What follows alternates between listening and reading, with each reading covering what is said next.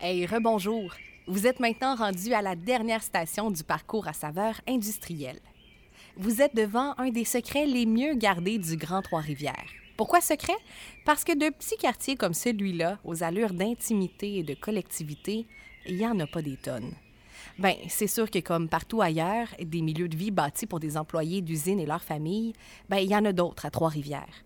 Mais à petite échelle comme ici, pas ben ben. L'idée, c'était d'avoir une place où les patrons, les cadres et la main-d'œuvre spécialisée se retrouvaient. Un peu comme une ville dans une ville, pour vous donner une image. On n'est pas encore à l'ère de l'automobile, donc de rester près de son milieu de travail, c'est un gros plus, mettons. Fait intéressant, quand on parlait de main-d'œuvre spécialisée, on parlait souvent d'ingénieurs. Dans le cas présent, il était principalement originaire de la Nouvelle-Angleterre. Puis à l'époque, la distinction entre Américains puis Anglais, on la faisait pas bien bien. Parce que tu sais, que ce soit l'anglais des États-Unis ou d'Angleterre, ça changeait pas le fait que les patrons parlaient en anglais. Hein? On se comprend, toi puis moi? fait que c'est resté comme ça pour les capons et les caponnes. On l'a appelé le Parc des Anglais. On voit les premières maisons y apparaître à partir de 1915, puis tout s'est fini dans les années 20. Charmant petit quartier, n'est-ce pas? Mais malheureusement pour lui, son charme qu'on lui connaissait à l'époque s'assombrit à l'aube des années 30. Si je vous parle du jeudi noir de 29, ça vous dit-tu quelque chose? Le jeudi 24 octobre 1929. Bon, évidemment que vous étiez pas né à cette époque-là, mais on a tous et toutes déjà entendu parler du crash de 29. Bien, c'est arrivé ce jour-là. Et s'en est suivi ce qu'on a appelé la Grande Dépression. Pour la Sainte Maurice, ça a été un coup dur, puis ça a amené la fermeture de l'usine l'année suivante.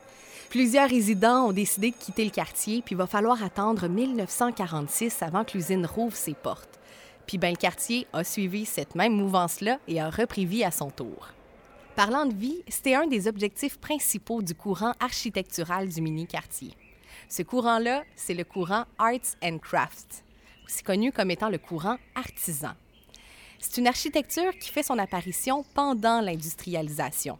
À cette époque-là, pour vous situer, on est à la fin du 19e siècle environ, on avait tendance à standardiser les types de construction. Autrement dit, ce courant-là, c'est en opposition aux maisons toutes drettes puis toutes pareilles qui poussent un peu partout ailleurs dans les quartiers ouvriers. L'idée, c'était de se rapprocher des habitations de campagne qu'on avait en Grande-Bretagne au 19e siècle, mais dans la ville.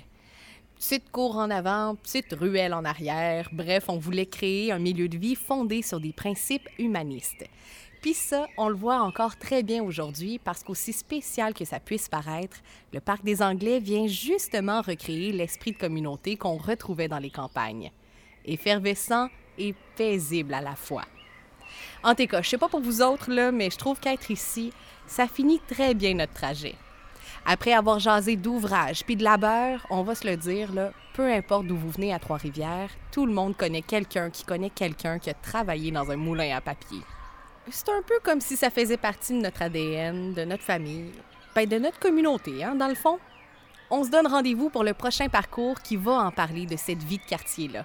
Direction Boulevard Sainte-Madeleine. Hey, je suis bien contente d'avoir encore pu vous parler de mon chez nous. J'ai bien hâte de vous rejaser ça. Salut là!